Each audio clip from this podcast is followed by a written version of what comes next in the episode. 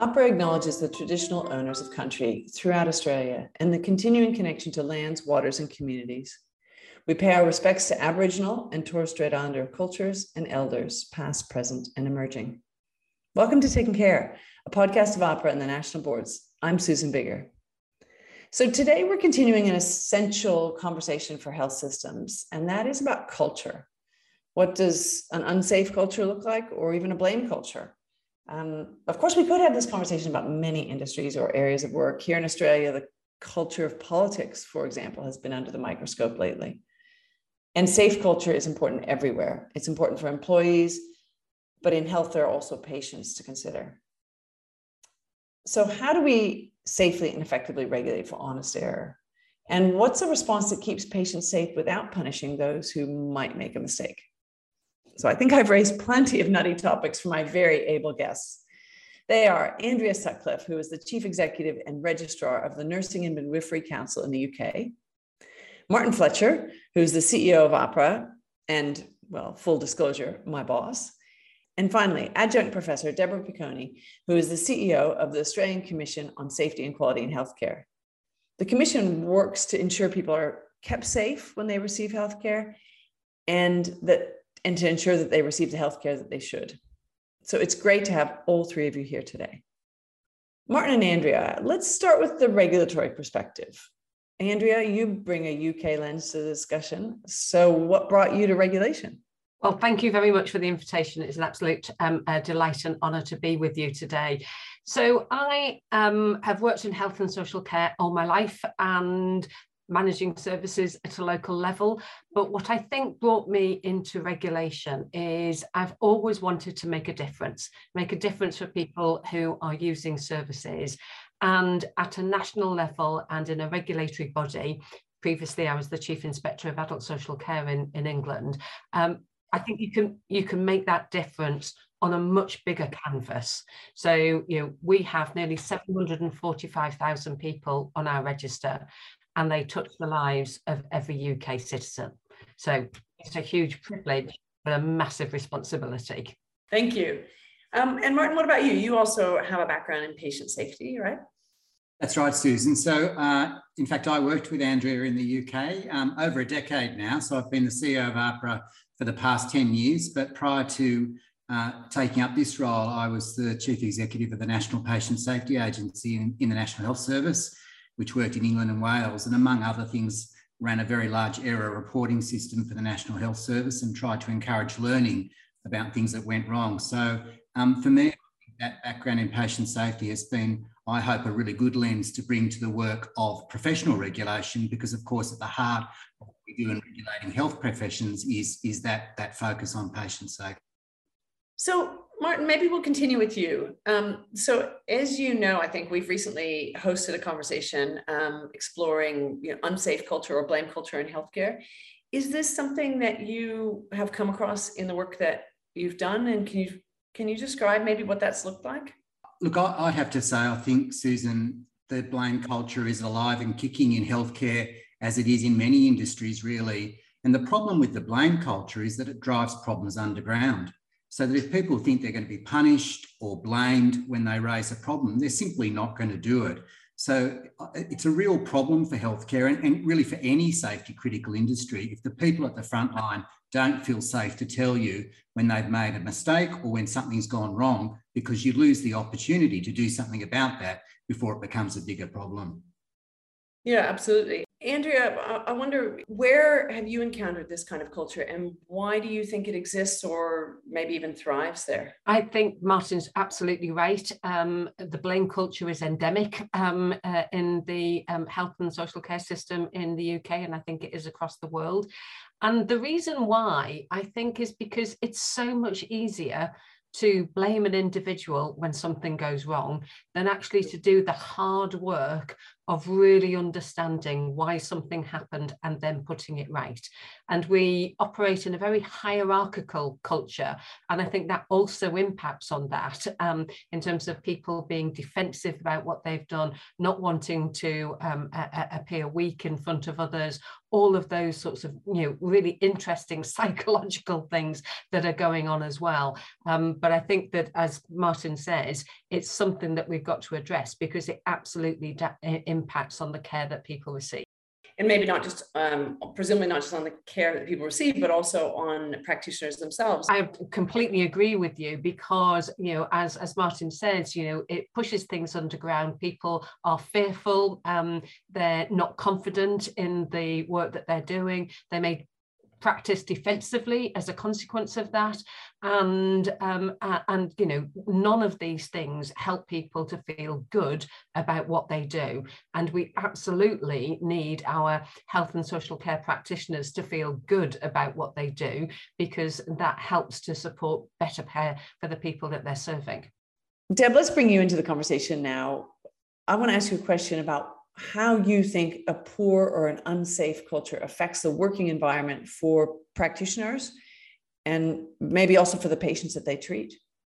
I prefer the work that's been done around what's called a just culture, um, uh, which is where we're all held accountable, um, all of us. So I think the history of this no, the no blame thing and why it was commenced, it came out of the UK it was an elegant uh, piece of work when it happened. It was quite forward thinking because, as both um, Martin and Andrea have said, um, back in those days, if there was an out an adverse outcome, we we traditionally looked at the individual that was involved in that. That that was the first place we went to. So I remember as a nurse, um, all of us remember all the things that we did where things didn't go as expected or we actually hurt or, or harmed a patient. And certainly back in those days, they zeroed right in on you. You got called in, you had to explain. It was very uncomfortable.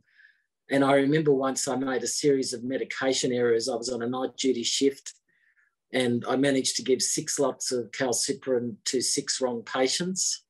So, and everyone was off to theatre. So I, I went around and told all the patients what I'd done and um, they were good about it. It all sort of worked out. But when I sat down with the senior person, uh, she wanted to know what I'd done, and I did what most people do when there are adverse events.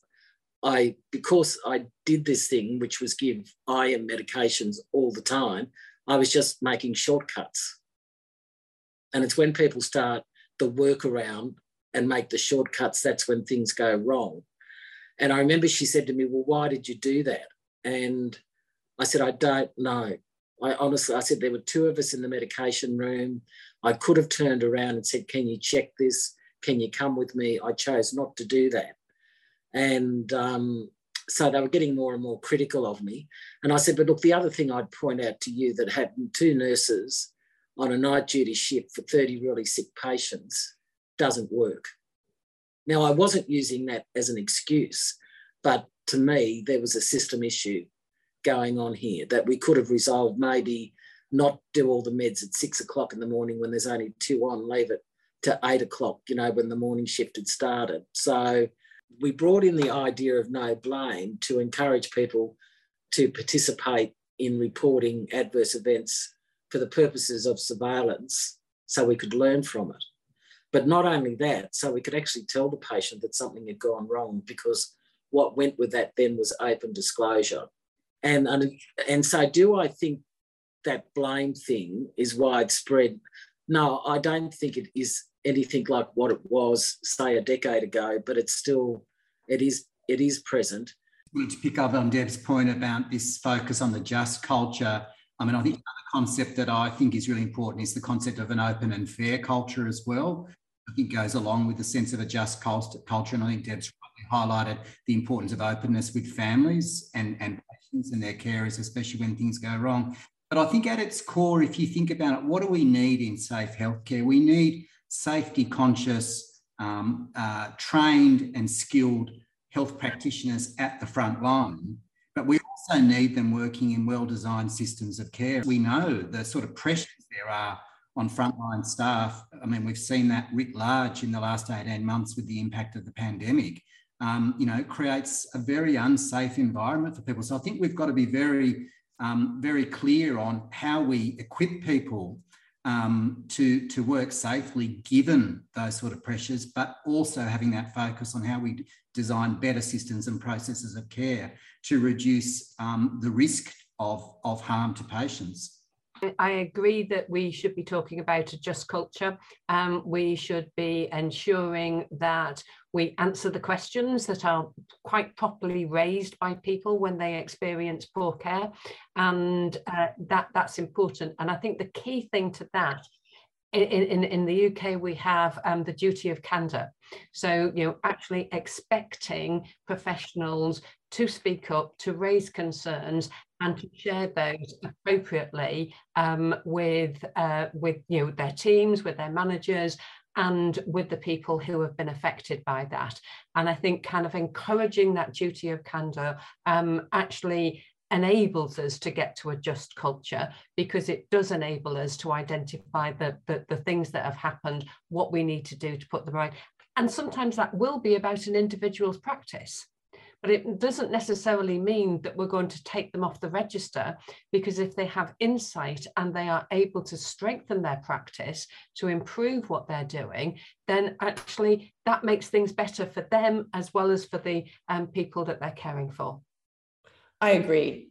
And you've taken this conversation right where I wanted it to go because I wanted to ask you the next question, which is how do we regulate then for honest error? In, indeed, I mean, I think that what we what we have to do is we we have to be clear about what um, a, a, regulator's role is in all of this. So we start with setting the standards. What are our expectations of the care that people will be giving and the way that they do that, the code of conduct for us in, in terms of the Nursing Midwifery Council.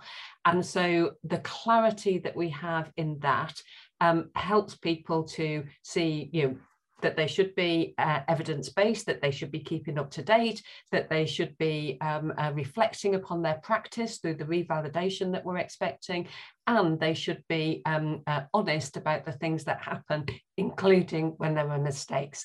There's something about the proactive work that we can do through standard setting. Then the second thing is what do we do when concerns are raised with us? And I think the important thing that we've got to do there is to take context into account, to truly understand how what happened has happened and where the re responsibility lies in terms of the team, the setup, the system, as Martin was talking about earlier, or indeed the individual. And then there's an issue about, and what do we do to put that right? So um, in the most egregious examples, when people have got no insight and they um, have, you know, they've committed an error, they, they think they'd go and do the same thing again. And, you know, um, we, we, we may well have to take most ultimate sanctions that we have. But in other circumstances, we can identify that people do have insight, they have in, uh, strengthened their practice, they can continue. In other circumstances, we'll identify that it was actually a systemic error that needs to be resolved by the organisation. And so, what's incumbent, I think, upon us as professional regulators, and we've not necessarily all done this in the past, is to go back to employers to actually explain this is what we can see has been happening. And um, actually encourage them to address the problem at the local level. And there's good evidence that what patients and families want is for their complaints and concerns to be managed close to where they happen and to be managed quickly. Do you have any thoughts on that, Martin? I think sometimes what we see as an outworking of the blame culture in healthcare is that matters are referred to the regulator when they could be much better dealt with by the employer and the local health service. So I think we do have a role, as Andrea is saying, in making sure that the role of regulation is clear, but also that employers and others are stepping up at a local level to actually address the concerns um, where, where, they're happening. And just to sort of perhaps continue on this theme of honest error and, and, and regulation. I mean, I think by definition, as a professional regulator, we are looking at the actions of an individual practitioner.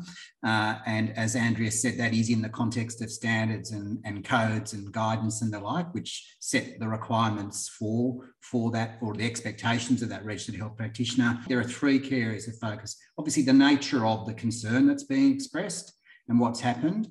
Uh, Andrea's highlighted, and I completely agree, the importance of insight what, what is the person's understanding and insight into what happened. And I think what we often find is the practitioner is often a lot harder on themselves than we might be because they're, you know, they've made an error and they feel really bad about it.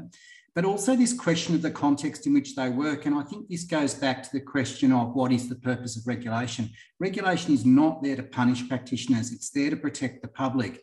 And what our focus always is, is there a gap in, uh, between the inside of that practitioner, the sort, the context in which they work in terms of the supervision or support for them to practice safely that requires us to do something as a regulator uh, in order to ensure that the risk of harm to future patients is hopefully taken away, but certainly reduced. It, it's just so pleasing to hear that the regulators realise that they're dealing with human beings and that they're no longer going to do what might have happened a decade ago, which is just look at what did that person get wrong. Because you can't look at that anymore. You've got to look at, well, what went wrong and what was the environment of it, of it going wrong. Like our regulator in Australia is fantastic. Uh, the procedural fairness is fantastic, but it still doesn't stop everyone from being scared to death of being referred there. And unfortunately, our systems of governance are still not sophisticated enough. And we find that a lot of people are unfairly referred to the regulator for the job that should be done at the local level. So I remember um, we had to do a big review down in South Australia uh, on, a, on a big chemotherapy era. And people were in my office talking about how we would set up this review, who would sit on the review team. And then I, I turned around to the Director General and I said, Don't, Aren't you at all worried that we know about this and the patients know nothing? So to me, that was an open disclosure failure. Now, when did the patients find out about it? Happened that very night. They found out about it on the evening news. I, I think this question of reporting culture is an important part of safety as well, because I think what we've got is Deb's highlighted that at times as a regulator, and I'm interested in this is Andrea's experience as well, you know, stuff is becoming reported to us that we think could be dealt with by others much more effectively. And we've already the example of local health services dealing with it. And we know, as you've said, Susan, when we talk to consumers, that's what they want. They want local resolution as much as possible.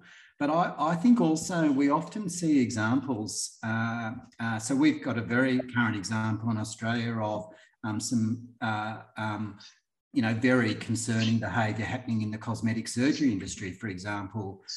There's a lot going on um, that no one's ever told us about. Um, now, maybe you know you could be critical of us for well, why didn't you know? But I think the point there is that I think when you talk about, we need a culture where where people are. I think we've still got examples in our in our safety culture of people tolerating or knowing about things, the workarounds, as Deb said um, that actually should be coming to the regulator. And but equally, I think we've often got stuff coming that we think could be dealt with elsewhere. So I, I, don't think the reporting culture is even. I think we've got to really look at it in quite a sort of nuanced way. And if I can just come come in on the back of that, because I think drawing the dots between something that Deborah said and something that Martin has just said, you know, is us all being clear about what professional regulators are here to do. And as Martin quite rightly says, it's not about punishment, it is about ensuring that people are fit to practice. And as Deborah highlighted, you know, very often when stories get in the press, the media focuses on an individual because again, that's human. You know, that's what people want to read about, um, and therefore, kind of, you know, it sells the newspapers, gets people uh, onto the TV channels. Um, but actually, you know, it, it's always a lot more complex than that. So I think we have to be clear about what we're here to do and how we do it.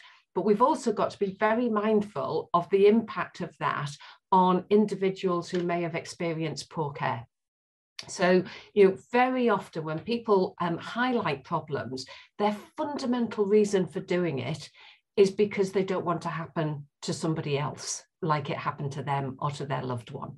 And so demonstrating to people that actually the work that we are doing to enable the individual practitioner and to take appropriate accountability to, um, uh, to strengthen their practice, to continue working, you know, is a way of making sure that that happens, as well as ensuring that local organisations respond to it appropriately.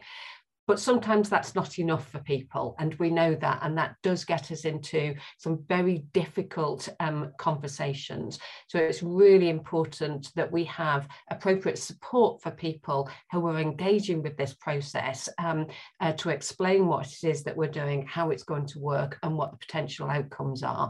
Because I think otherwise we raise expectations of things that may happen, which um, we will only disappoint and uh, and that I think is is a real concern. Um, but Martin's right. Focus on getting it right at the local level, and we've produced lots of resources um, to help employers to do that because we think that's a way that we can, you know, protect the public in a much more general sense. So that's right. The ideal really is often for local resolution. Deb, is that what you see in reality? When things go wrong, a lot of people just automatically will send the problem off to the regulator when actually it's a performance issue that should be dealt with at the local level. Now, how we're dealing with this in Australia is through a unified system of clinical governance, uh, where, where we've mandated a whole series of actions that now have to happen to ensure safe clinical governance uh, for patients. Uh, so, and and we're really starting to notice the changes on that.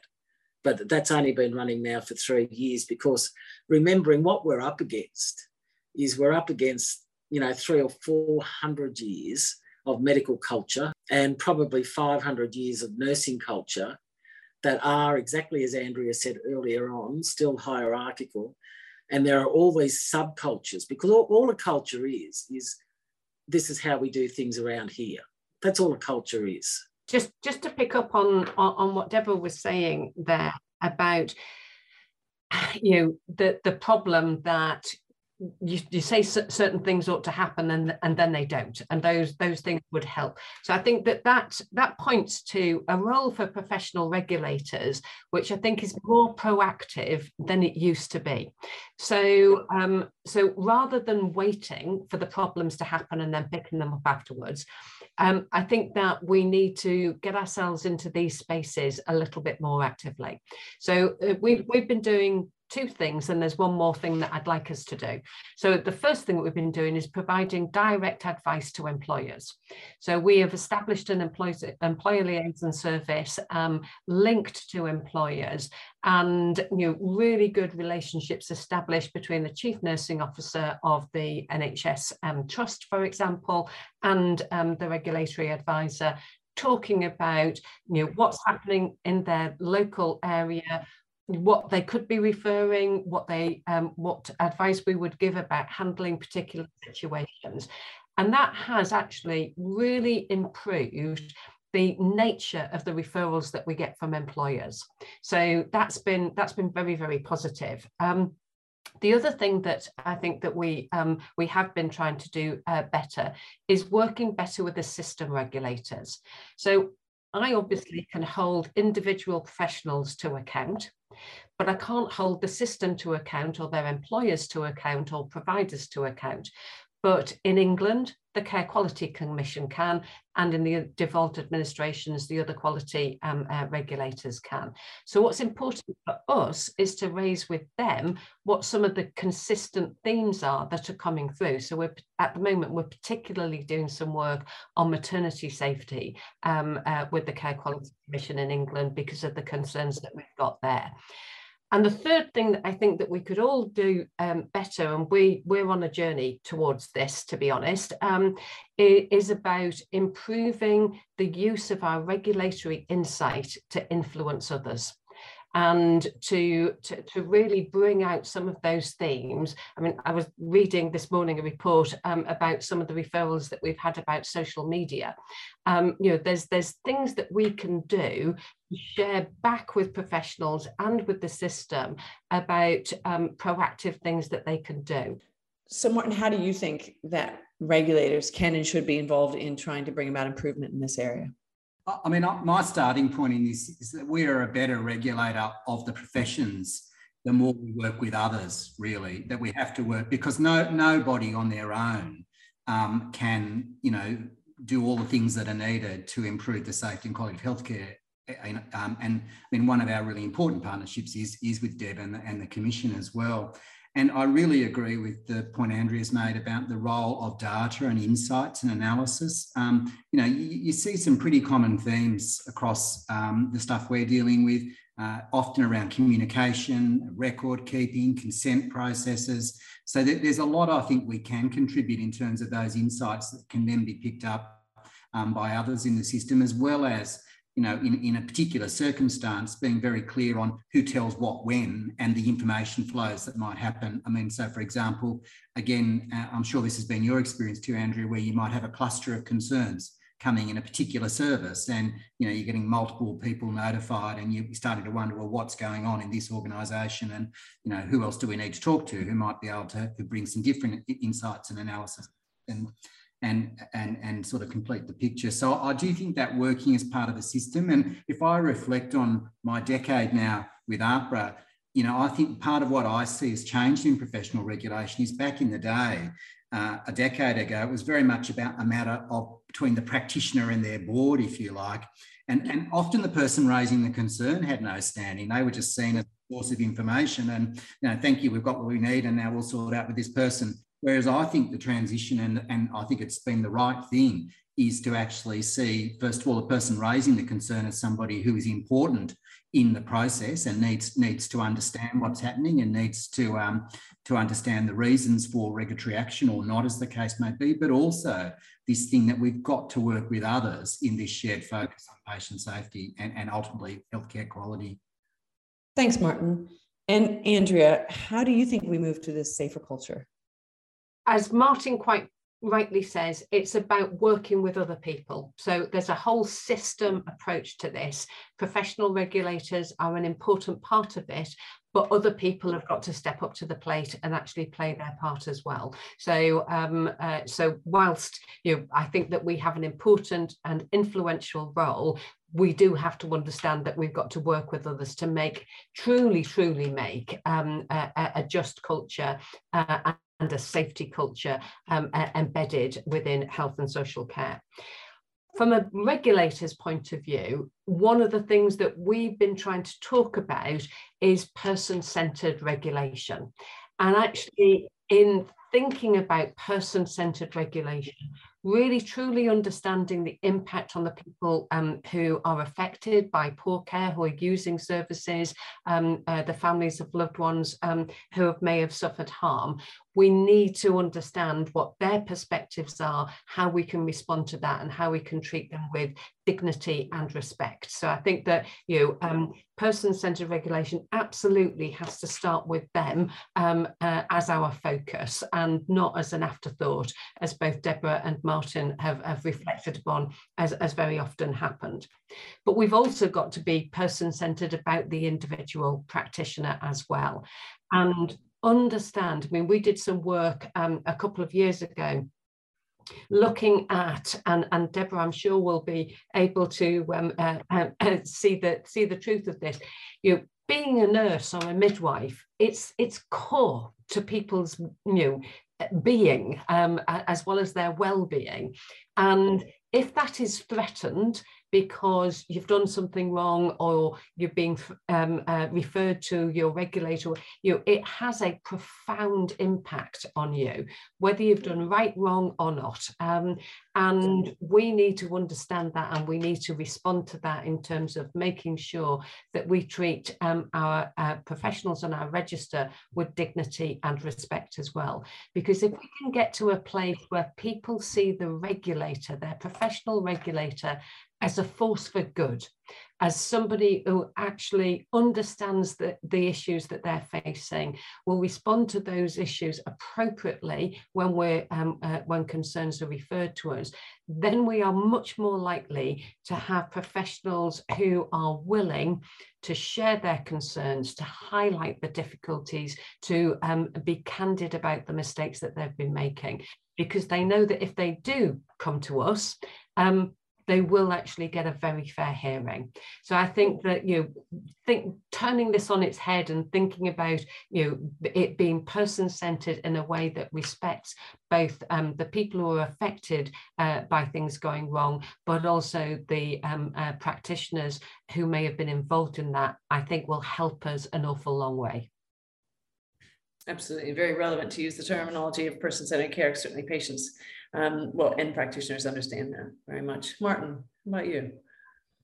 Thanks, Susan. I'm going to highlight three things that I think are really important thinking about safety culture and healthcare more widely. And uh, I think, first of all, this question of leadership really, we, we know that if we don't have really good organisational and clinical leadership, we're not going to succeed in terms of improving patient safety and healthcare quality more widely. So I, I think there's a huge leadership piece here. And I know we've got many examples of that that we've got to continue to sort of foster and develop. I think, secondly, for me, there's the question of just facing the reality of how we can and do harm patients at times in healthcare. And I think Deb's made the point very powerfully about the importance of data and transparency. I, I remember working in the UK um, uh, with Sir Donaldson, who was the chief then chief uh, medical officer and a great international leader on patient safety, he used to say, What are the five most dangerous words in patient safety? Uh, it could not happen here. Uh, you know, we've got to address that denial piece, um, but we've got to address it, I think, with data and information as well. And then I think just going back to this question of the role of the regulator, and I, I really want to pick up on Andrea's point and sort of make a positive comment. I mean, we, we, we work with uh, some of the most trusted professions in, uh, in Australia, and I think probably it's not dissimilar in the UK. Whenever we look at who are the most trusted professions, medicine, nursing, pharmacy, dentists, um, paramedics, all of whom are regulated professions in Australia. Uh, so I think we've got to have that focus on, you know, yes, regulation has to deal with that small number who are perhaps the bad apples, you know, and we do need to deal with them and we need to deal with them well. But we've also got to see how regulation can continue to build and support that professionalism and trust of the community in these professions, um, which in the vast majority of cases is well placed trust. So, Deb, looking to the future, what do you think are a few focus areas that could really make a difference for safer healthcare? Just the Charter of Healthcare Rights is incredibly important so that a person knows what their rights are and their family knows when they attend a place. Informed consent is an area that we're very poor on, um, not just in Australia, but elsewhere, certainly in advanced health systems, uh, and health literacy, and then just the patient's general uh, capacity. In terms of the regulator, I just loved hearing what Andrea and Martin are saying, humanising the sort of regulation uh, that we need to do. And then, of course, the other thing is people have got to be really certain that you guys are showing really fair procedural fairness. And I think we do. As we draw this conversation to a close, I, I, I really want to thank my guests today, Andrea Sutcliffe, Deb Picone, and Martin Fletcher. I think that I think you've really highlighted, I suppose, the tricky balance of ensuring that patients and families are heard and feel that there's justice when there is harm done, but that at the same time we find ways of doing that without a focus on blame uh, for the sake of our health workforce and probably really for the sake of our patients and families as well. So thank you for your thoughtful reflections and your wisdom and your commitment to working towards safer cultures in healthcare. Thank you very much it's been fantastic. Thank you. Thank you very much, Susan. And thank you so much for the opportunity to be part of this incredibly rich uh, conversation. And to our listeners, thank you for listening to Taking Care. Uh, please don't forget to find us on Spotify, Apple Podcasts, or wherever you might find your podcasts by searching for Taking Care. Uh, you can subscribe or you can review, and we also have a growing back catalog that you might be interested in checking out. So if you have any feedback or ideas for episodes, please get in touch by writing to communications at ahpra.gov.au. And we'll see you next time.